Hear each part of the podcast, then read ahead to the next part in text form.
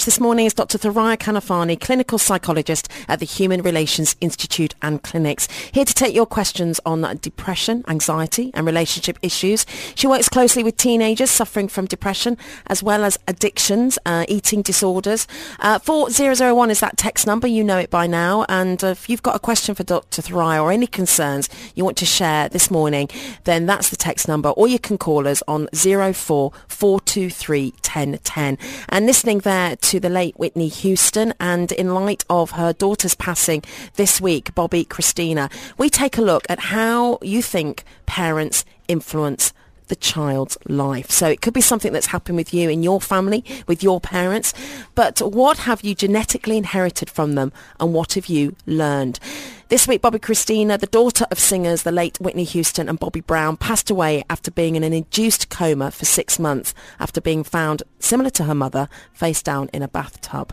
The daughter of two parents who struggled with drug addiction, she was saddled with a particularly unstable upbringing from the beginning, along with what some experts are saying, a genetic legacy that placed her at risk. So exploring this morning how parents impact the future of their children and also how to protect those children and break the negative patterns and find the right support, give them the right support.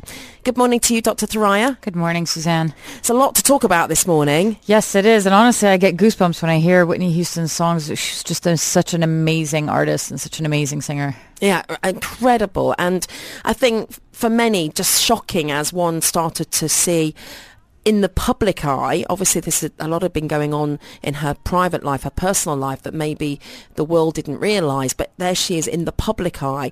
And then over the years, it started to come to light her battles, not only with her husband, uh, but also with uh, substance abuse, uh, addiction. And I don't know if you remember seeing early on when, you know, Bobby Christine, her daughter was little, she would bring her out on stage and always talk about how much she loved her daughter, mm-hmm. but clearly a lot of dysfunction going on in that family. Take away the fame, take away what how we perceive them. Ultimately, as a family, parents of a child, there was a lot going on there.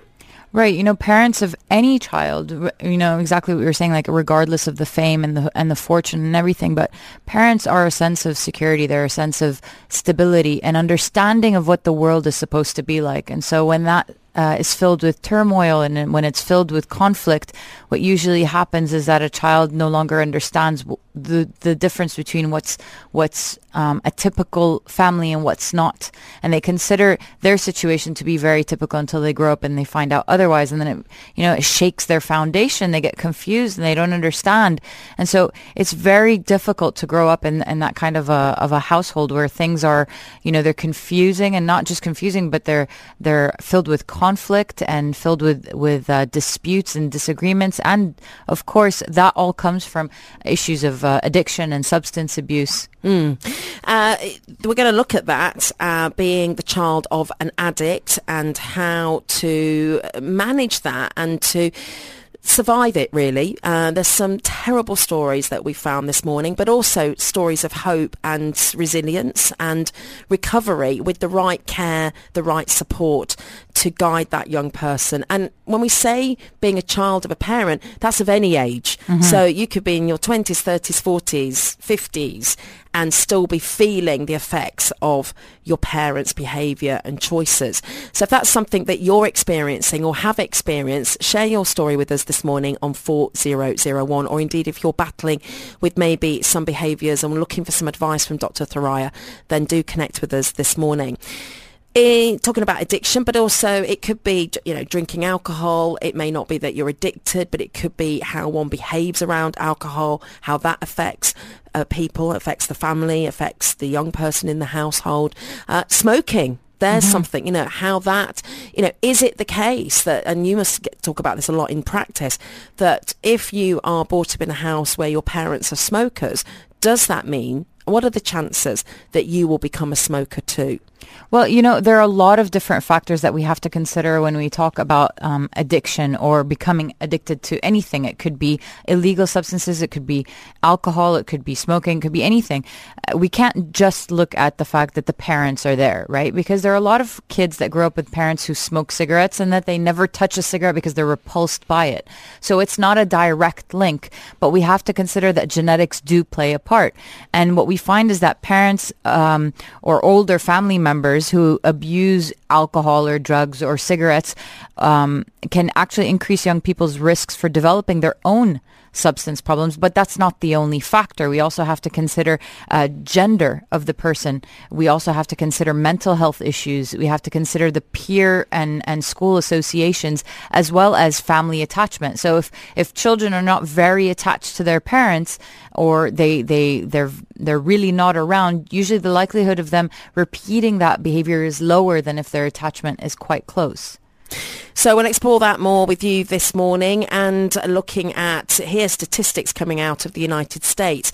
Uh, out there, there are 28 million children of alcoholics in the US and 11 million of them are minors who are still being raised by an addicted parent. So we're going to be taking a look at how that life might be through those doors, growing up in a household where there are addictions. And uh, a very sad story to share with you in a little while about a little boy that mm-hmm. mother was addicted to heroin and this was in Scotland. Um, and wasn't a good outcome for that little boy. Um, the, these numbers are just for alcohol, so there are likely untold millions living with parents addicted to a wide variety of illegal drugs and prescription medications as well. Let's have a listen to the CNN report uh, talking about Bobbi Kristina, Passed away this week, uh, just at the age of 22 years of age. Her mother, Whitney Houston, died three years ago. you know, we don't know. It's not, it hasn't been reported exactly what has happened. But with Bobbi Kristina, it was uh, six months ago. She was found face down in the bathtub. She was put into an induced coma. She passed away this week. Let's have a listen to the report from CNN. As the adorable daughter of pop icon Whitney Houston, Bobbi Kristina Brown was thrust into the spotlight at a tender age. Born in Livingston, New Jersey in 1993, she was the only child of Houston and R&B singer Bobby Brown. At just 12 years old, her family's drama was turned into reality TV fodder on Being Bobby Brown. I'm watching you, young lady. Then in 2012, tragedy. Whitney died suddenly. Her mother's shocking death sending Bobbi to Cedars-Sinai Medical Center in Los Angeles. I'm going to make it now. Um, it's going to be good. As Bobbi tried to recover from the loss, cameras went along for Lifetime's The Houstons on Our Own. But you see how happy you are? I really was. We gotta find this girl again. That girl's just been through a lot. I miss her so much. Estranged from her father for nearly two and a half years after Whitney's death, she shared this photo of them reuniting in June of 2014. Her parents struggled with addiction and Bobbi too faced allegations of drug use. I wanted to do the right thing. Mm-hmm. And all I'm trying to do is guide her mm-hmm. to the right place in her life. But Bobbi tried to move forward, explaining on Oprah's next chapter how she was coping with her mother's death. I can hear her voice, you know, in, in, in spirit talking to me and telling me, you know, keep moving, baby. Mm-hmm. You know, I, you know, I'm right here. I got mm-hmm. you. As Bobbi Kristina dealt with the loss of her mother, she sparked a romance with Nick Gordon. The relationship raised eyebrows. Days before she was found unresponsive in a bathtub at the home she shared with Gordon, she posted these photos on Instagram and tweeted, Miss you, mommy, so much. Loving you more every second. Now, more than three years after her mother's death, the 22-year-old's life also cut short by pain and tragedy. CNN report there on Bobbi Kristina, uh, who uh, passed away just a few days ago. And Dr. Thrai Kanafani joins me on the couch. She's a clinical psychologist at the Human Relations Institute and Clinics, here to take your questions on 4001. She can help people with depression, anxiety, uh, relationship issues, and she works a lot with young people when it comes to behaviours, addictions, uh, mood disorders, that kind of thing. And we've been taking a look this morning at the case of Bobby Christine, who passed away earlier this week, and really looking at how parents can impact their children's lives, exploring how parents do that, and also how to get the right support for young people who may be living in a dysfunctional household and needing extra support, external support possibly in some cases. Now, Bobbi Kristina, she really represents many children who suffer from their parents' addictions and uh, looking and hearing there from the CNN report and the report you can read for yourself it's it's it's no secret that uh, Whitney Houston and Bobby Brown had battled drugs, struggled with addiction over many, many years. And even to the point where it's been discussed and it's very much out there in the public arena that Bobbi Kristina witnessed drug taking in the house. Right. And you know, when it comes to um, drug, you know, children of, of addicts in the house, we have to also consider that it's not just that they're, that they witness their parents either taking drugs or on drugs. We have to also consider the fact that, you know, um, drugs make parents act or any person act in very aggressive ways or or negative ways. And those negative ways are seen by the child. And so the child witnesses all of these different types of of of behaviors that make them feel very insecure and very unsafe. And so when we when we talk about yes we're talking about Bobbi Kristina but take away the fame, take away the fortune. If that had been any other household, we're talking about a child who witnesses um, a parent or both parents, you know, sell things or or you know even worse than that, just just to get their next fix. And so so the child feels very insecure and grows up feeling insecure. Grows up feeling that they'll never be um, they'll never get that feeling of of safety and comfort in any other situation, any other aspect of their life.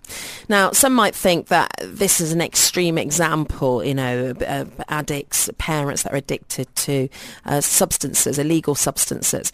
But this could be alcohol. It could be that there are emotional issues within the family and there's a breakdown in the relationship between the parents. There are also things that can impact a child's sense of safety and security. Of course. I mean, w- when we're talking about addicts, we're not just talking about drugs. We're talking about alcohol because alcohol, in and of itself, because it, the society considers it to be something that's okay. It's not as taboo as illegal substances. So when we talk about alcohol, people usually think, oh, it's not that big of a deal. And so we start to make excuses. We start to deny and we start to uh, say, oh, you know, it's just a one-time thing.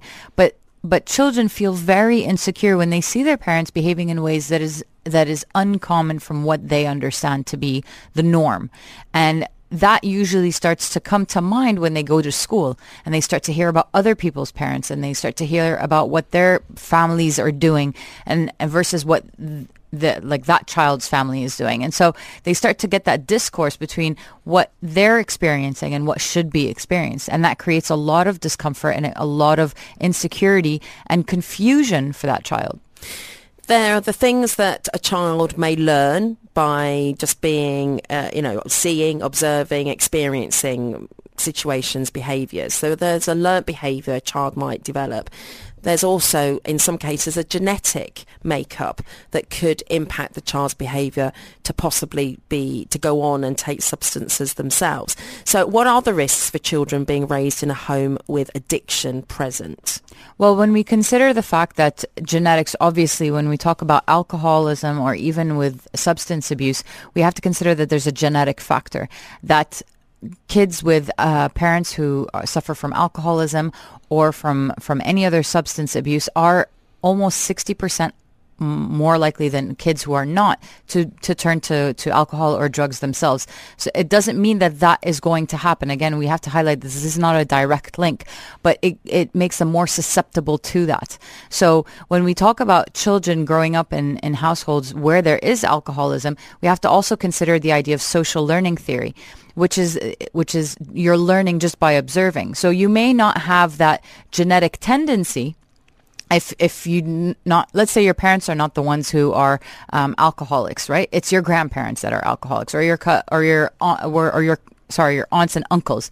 So even though it's not a direct genetic bond, but it is still in the genes. It's still in the familial genes. So we still have to consider that you are more predisposed. So what happens in that sense is that we have to consider that it's not just genetics that you're looking at, but it's also the social learning. It's also what you're learning from the behaviors of either your parents, your uncles, your aunts, your grandparents.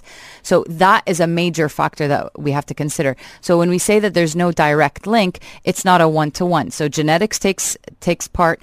Um, social learning takes part. We also have to consider gender. Males are more likely than women to develop either alcoholism or substance abuse. And when you say you're saying alcoholism, or uh, just you, that's what you're talking about. It's alcoholism, Yes. as opposed to you know excessive alcohol consumption. Right, because you know there's a difference between alcoholism and then um, you know binge drinking, and once every six months or once every year. Where we're talking about alcoholism, it is it is a that you know that that dependence, that withdrawal, all of the necessary items that are, that make the addiction necessary. And so when going back to what we were saying a little bit before, when we talk about these different factors such as genetics, such as social learning, such as gender, we also have to consider mental health issues because we can't say that when it comes to addictions that they're not comorbid, which means they're they don't coincide with other types of mental health issues such as depression, such as anxiety, such as obsessive compulsive disorder.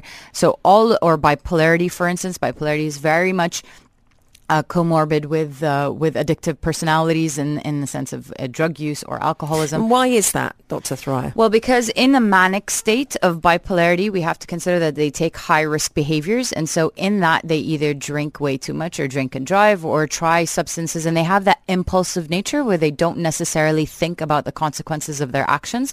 So they tend to jump into things and then they jump into the next thing and then the next thing and the next thing. And that's in their manic state. Now, this is not true of all people who are bipolar. Let's make sure that people understand that that it's there are some cases where especially if they're if bipolar people are not medicated in their extreme manic state that that risk is much higher so mental health issues is also a very big factor when we when we discuss the ideas of of substance abuse and when we talk the, about the idea of alcoholism also we have to consider trauma now this is And not just just before we do, Right. just Right. because that's an just to slow it down a little bit, and the road that leads you there in the first place. Mm-hmm. So what I'm hearing there is why you might be going to that substance, going to that thing that makes you feel good, make you feel better, because there's other things going in, on in your life that you know, and some may just do it for pleasure and they can handle it and they can manage it. But what we're talking about here is because often people think, why can't you just stop? Why don't you? Why are you doing that if you know that you're, you know, destroying your family or upsetting your daughter or son or you know why are you doing what you're doing? Why can't you stop doing what you're doing? And there's an awful lot of, on that road that's happened to get to that point where you're called an addict. Right, of course. And, you know, when people say something like that, like, why can't you just stop? I mean, it's, it's a very sort of naive question to ask because the truth of the matter is if you just look at people who are, who are in love with chocolate, it becomes very difficult for them to stop chocolate. And we're talking about something that's not even addictive, right? We're talking about chocolate. But when you talk about drugs, you have to consider that there's a brain chemistry that changes and that is what makes it more and more difficult. And that's what causes all these withdrawal symptoms. And some of these drugs have severe withdrawal symptoms. So what ends up happening is, is to avoid this, the withdrawal, they tend to go back to the drug because they want, they're, they're scared of what may happen to them. So it's very, it's a very naive question to say, oh, why can't you just stop? It's not that simple. There's so many things that are involved. Also, you have to deal with what you were saying, Suzanne, is that road. What got you to start? And like you said, some people just start it recreationally and then become addicted, whereas some people use it as a way to cope with whatever they went through. It could be trauma, it could be sexual abuse, it could be physical abuse, it could be um, all sorts of different types of things. It could be PTSD from from war-ridden countries. So it could be anything. And so we have to consider what happened that led them there. And when we consider that and we work with that as well as working with you know the addiction itself, that helps the person. So that question is sort of very um, it's sort of a very naive question Sure, have. sure.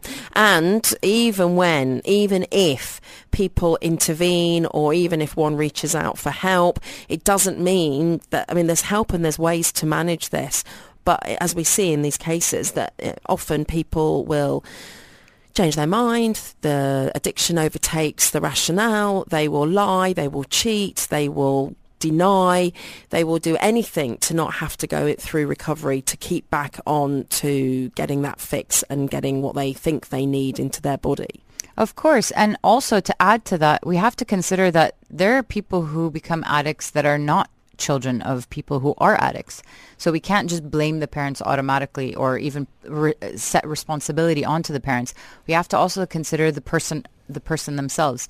So some people, like you said, don't want to change. Some people don't want to get better, and ev- and usually come that comes from not wanting to change their lifestyle.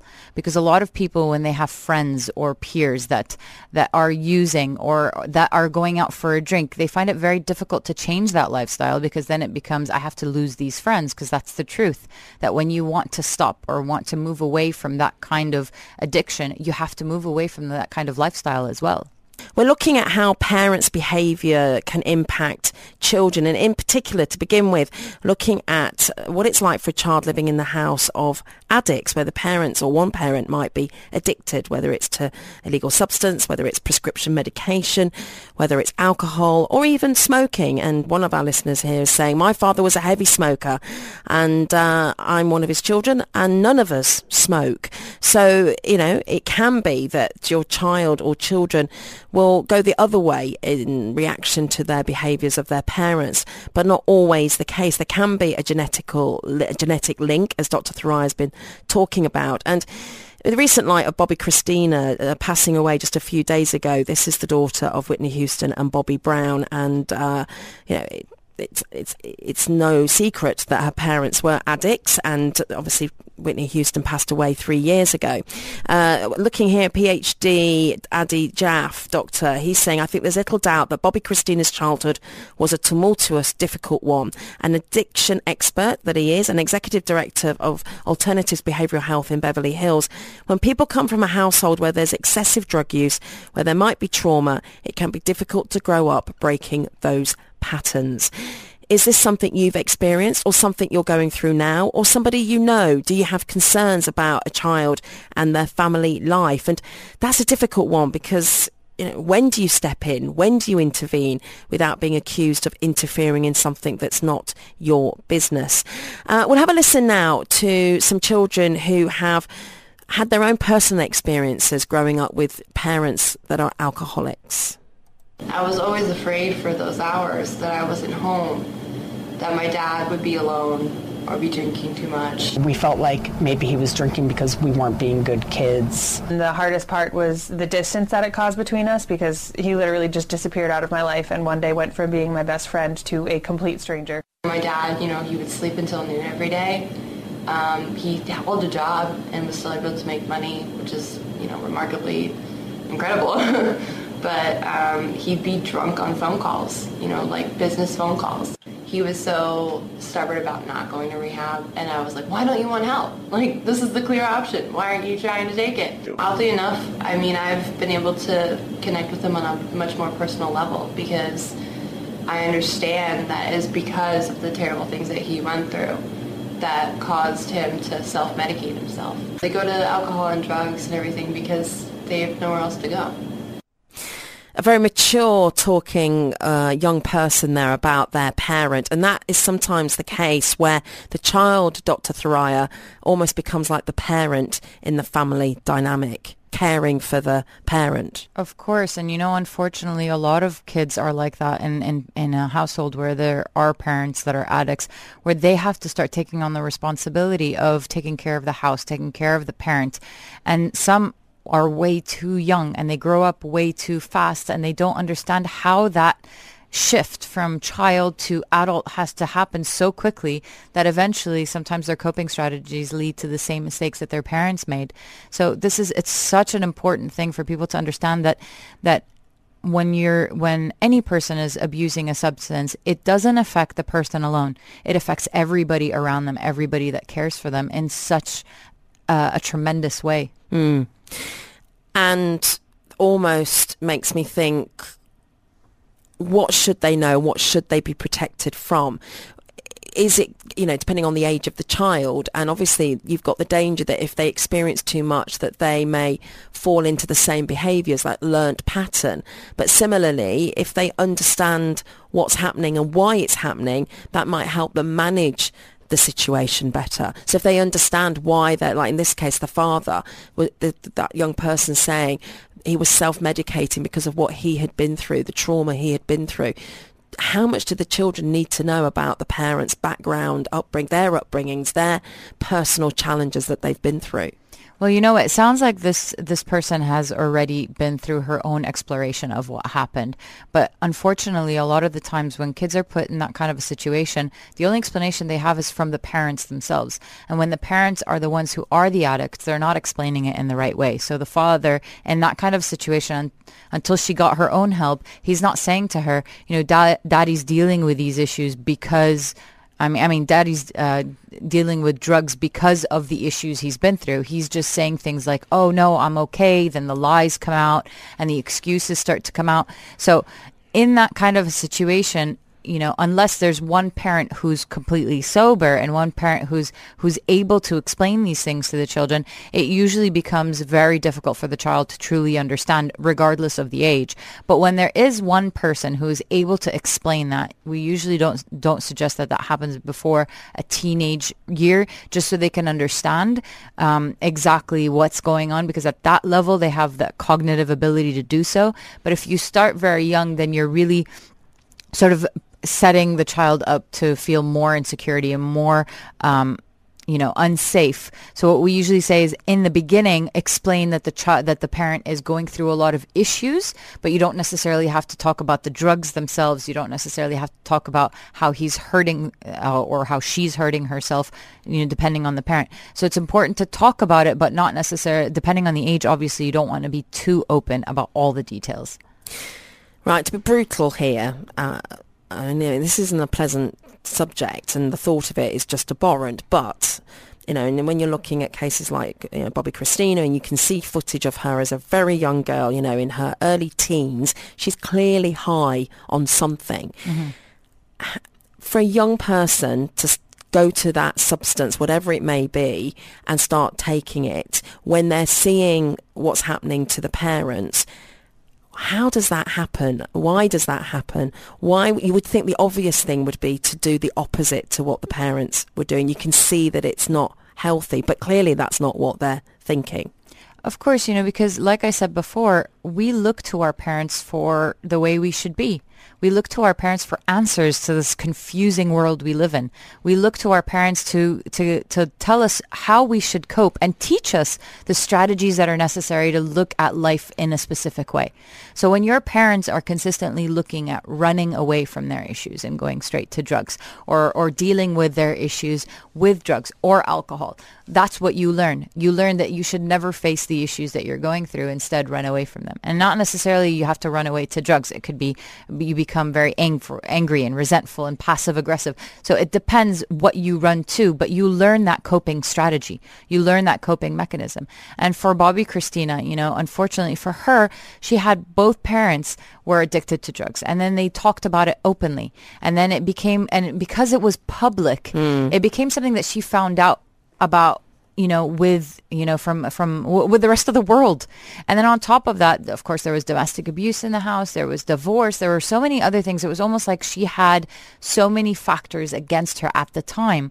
And it and without the proper help it becomes very difficult for that child to deal with all of those things by herself It's ironic, really, in that with what is perceived to be a family or individuals of money and of privilege, in theory, uh, because often when we're looking at addiction and where there are real dysfunction within families, people associate it with being on maybe a low economy. You know, they're not. Uh, there are issues within the social makeup of the family, etc. So actually, it just shows you, regardless of how much wealth you might have, it doesn't make you uh, Uh, devoid or not susceptible to such things. But it also could go against you because who's going to step in and say what you're doing is wrong? Who's going to intervene and say, actually, I'm going to remove your daughter from this home because it is an unhealthy, unsafe, and this is not a good environment for. So, you know, in effect, you know, accuse people of being abusers because some would say if addicts and in a household with a child doing what they're doing in front of a child, that is a form of child abuse. Of course. And, you know, we have to consider that obviously not all parents that abuse drugs or alcohol are abuse do abuse their children but we have to consider the general amount they do and not intentionally they're in, not all of them have the intent to hurt their children but when they're fiending for that fix when they want it and when they're starting to get irritated and withdrawal symptoms are kicking in that is when their irritability gets higher, their frustration gets higher. They start to yell, they start to scream, they start to throw things. They might hurt the child.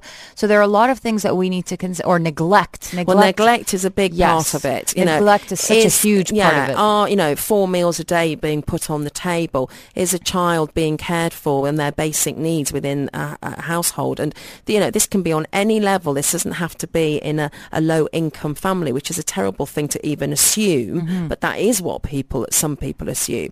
And it is about understanding what is your responsibility as a parent to give the base, supply the basic needs to your child. Right. And, you know, when, when we compare the addicts, uh, the lower socio- socioeconomic status addicts versus high socioeconomic status addicts, you're only talking about the difference in the type of drug because there are types of drugs that are much more expensive that a lower socioeconomic status individual cannot afford, but the addiction is the same. Nothing changes.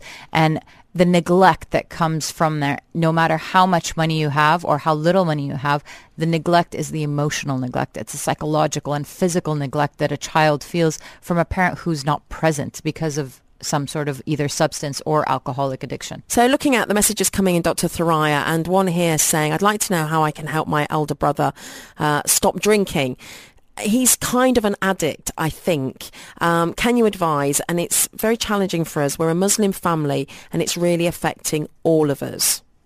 You know, it's very important that uh, thank you for for being so honest about you know your family because it's important to understand that no matter what religion, race, what age, you are, you know, you are susceptible to these kind of things. We're all susceptible to the same types of difficulties. And it's very important to understand that. Now, unfortunately, when it comes to making somebody stop any type of drug, it's very difficult because they need to understand how much it's affecting them. So I would usually suggest that if he's truly an addict, it's it's important for the family to come together to discuss with him about how it's affecting him and them, not necessarily on the religious sense, because it's important to remember that that just increases guilt. So what you want to do is you want to talk to them about how it's sort of like intervening, having some sort of small intervention and discussing the fact that, you know, these issues are, if they are affecting him in his job and his life and his, maybe if he's married with his children, um, or health-wise, also it's very important to to to do that and how it affects the family. And in that sense discuss that what do they think the drinking is doing in their life? How do they think what what what is what purpose is the alcohol um, serving in their life? What is it helping them and how is it hurting them? And allowing them to sort of introspect about what they are doing and how it's affecting them. I think that's a really good way of putting it. You know, rather than it being a confrontation, it's a gentle conversation. It's a kind conversation. It, it, although that's hard when you're feeling the way you're feeling, mm-hmm. and it's not about you immediately. It's about asking, you know, why is it that you do that? What is it about it? What, how does it make you feel? And do you think about, and you know, it's, uh, we're using this word addict and it is a significant word, but it concerns me a little bit because I also think it's about anybody that feels they've got an issue with alcohol or a substance. So it, it may not be a full-blown addict, but anyone where there is an issue where maybe you think you're doing it too much or it's affecting your relationships or it's affecting your sleep or your work where you just might be going down that road that could take you too far and lead you into addiction. So it, it and so that means for the family for the the spouse, for the friend, for the you know family, the the children, if they feel upset by that behaviour, that's significant as well. So it's worth, it's valued. It should be valued. What your opinion and how you feel should be uh, should be valued as well. Of course, and you you know I think for for us that is a number one indicator that there is a problem with the person who's who's drinking or abusing a substance is that how is it affecting everybody else around them as well as themselves because usually especially if they're in a relationship whether it's a marriage whether it's a familial relationship what is it doing to the family? What is it doing to the partner? And as the partner sort of even you know threatening to leave and it doesn't necessarily have to be an addiction. It doesn't have to get to that point, but it could be that, you know, a person is binge drinking and is just behaving in very inappropriate ways that is affecting the relationship between him and, and the family or, or her and the family or, or him and her and, and the partner. So it's very important to, to, to look at how that the, the use of whatever substance they're taking how it's affecting everybody around them as well as themselves. Let's hear more from children of parents who are addicted to alcohol and how it's been affecting them. I didn't realize it with my mother until she died. And even then, everyone lied to me and told me she died of cancer. So I didn't know until my brutally honest stepmother told me to wake up one day and realize that she had died from cirrhosis of the liver. It was a different time back then. I mean, they drank. Everybody drank. Um, they would come home from work and first thing make a highball. I mean, I was seven and I was making my parents highballs. You can't try to take a bottle away from an alcoholic. Uh, one of our listeners has texted in, uh, you know, feeling and sharing how they've been affected, uh, saying it's an interesting subject this morning. I'm 53 years of age and my late father, who passed away three years ago, lived till the age of 80 and never admitted being an alcoholic and having physically abused his wife and kids. To this day, I don't touch alcohol and not for cultural or religious reasons. I'm just afraid I'll turn into someone resembling my father and his lies. You know, it, when it comes to this kind of uh, behavior, we find that in research that people go either black or white. They either go towards the same types of behavior or they go completely to the other side and they avoid it completely because they're scared that they're going to end up resembling the person that they saw to be very um, abusive or very difficult in the family and this is exactly what this person is saying that he avoided the the the idea completely just in case mm. that would ever happen to him 50, 53 years of age and you know, it stays with you. you know, we said earlier, when we're talking about being the, you know, your parents, this is, you're a child throughout your life, you know, as a, you can be an adult and you have your parents and they can still make you feel certain ways. And it, it's, it's about finding your pathway that gives you happiness and, and a healthy, good life. And it can be very challenging, especially if you've been exposed to things from an early age that have caused you trauma. So it's very strong, actually. And I'm really glad. Thank you very much to this person. I won't say the name on air, but thank you very much for sharing your story this morning.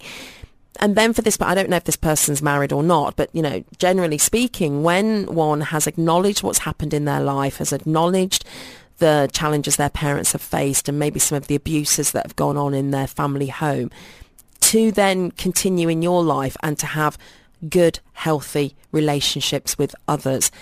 That's got to be difficult, right?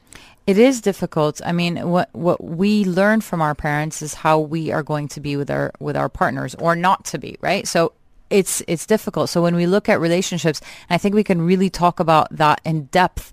But when we look at relationships, we learn from our parents, and so what you know, this person witnessed may have witnessed, I'm not sure. It says having physically abused his wife and his kids. Now, if that had been um, witnessed at home, you know, the the statistics say that the possibility of that happening for that child might be higher. But this person took all the necessary steps to make sure that never happens, and that is such a self-aware and self-conscious type of behavior and, and an amazing coping strategy. Mm. And it, so it does show that you can cope and you can continue with your life. It doesn't mean because your parent has behaved a certain way that that's necessarily that you're going to go on and behave the same way. Right. Yeah, but it can takes work. Of course, of course, it takes a lot of work, a lot of self-reflection, a lot of looking into yourself and seeing how you were affected by it and dealing with that before getting into your own relationship. How do you deal then with the anger, the resentment, the frustration? I mean, interesting to say, and in this case, just using this as an example, but um, you know, we don't know all the specifics. But I do find it interesting. My late father, who passed away three years ago, he lived to the age of 80 and never admitted being an alcoholic and having physically abused his wife and kids for a child to not ever get that I'm sorry from the parent, the acknowledgement from the parent of what they've done to them, because quite often that is the case. Mm-hmm. They will never get that resolve. They will never get that resolution. They won't get that apology or they won't get the awareness from the parent what they've put their child through. Well, you know, what we usually find is that sometimes, although you are angry at the person in front of you, at your parent, you're also self-blaming. And so it's about letting go of that self-blame as well, because a lot of kids tend to internalize that behavior because they don't understand it. So they think that this is my fault. Like one of the children had said in the clip, he said, I believe that it was because of the things that I did. And that's something very big for a lot of children is that they blame themselves and they say, oh, you know, he was angry or he hit me because or he hit my mother because she did this and she did that. So going back and really looking into the self-blame, looking into not you know, putting the responsibility on that person. And unfortunately, you're right, Suzanne, that you're not always going to get that, I'm sorry. You're not going to get that, you know, I know what I did to you and I understand that I hurt you.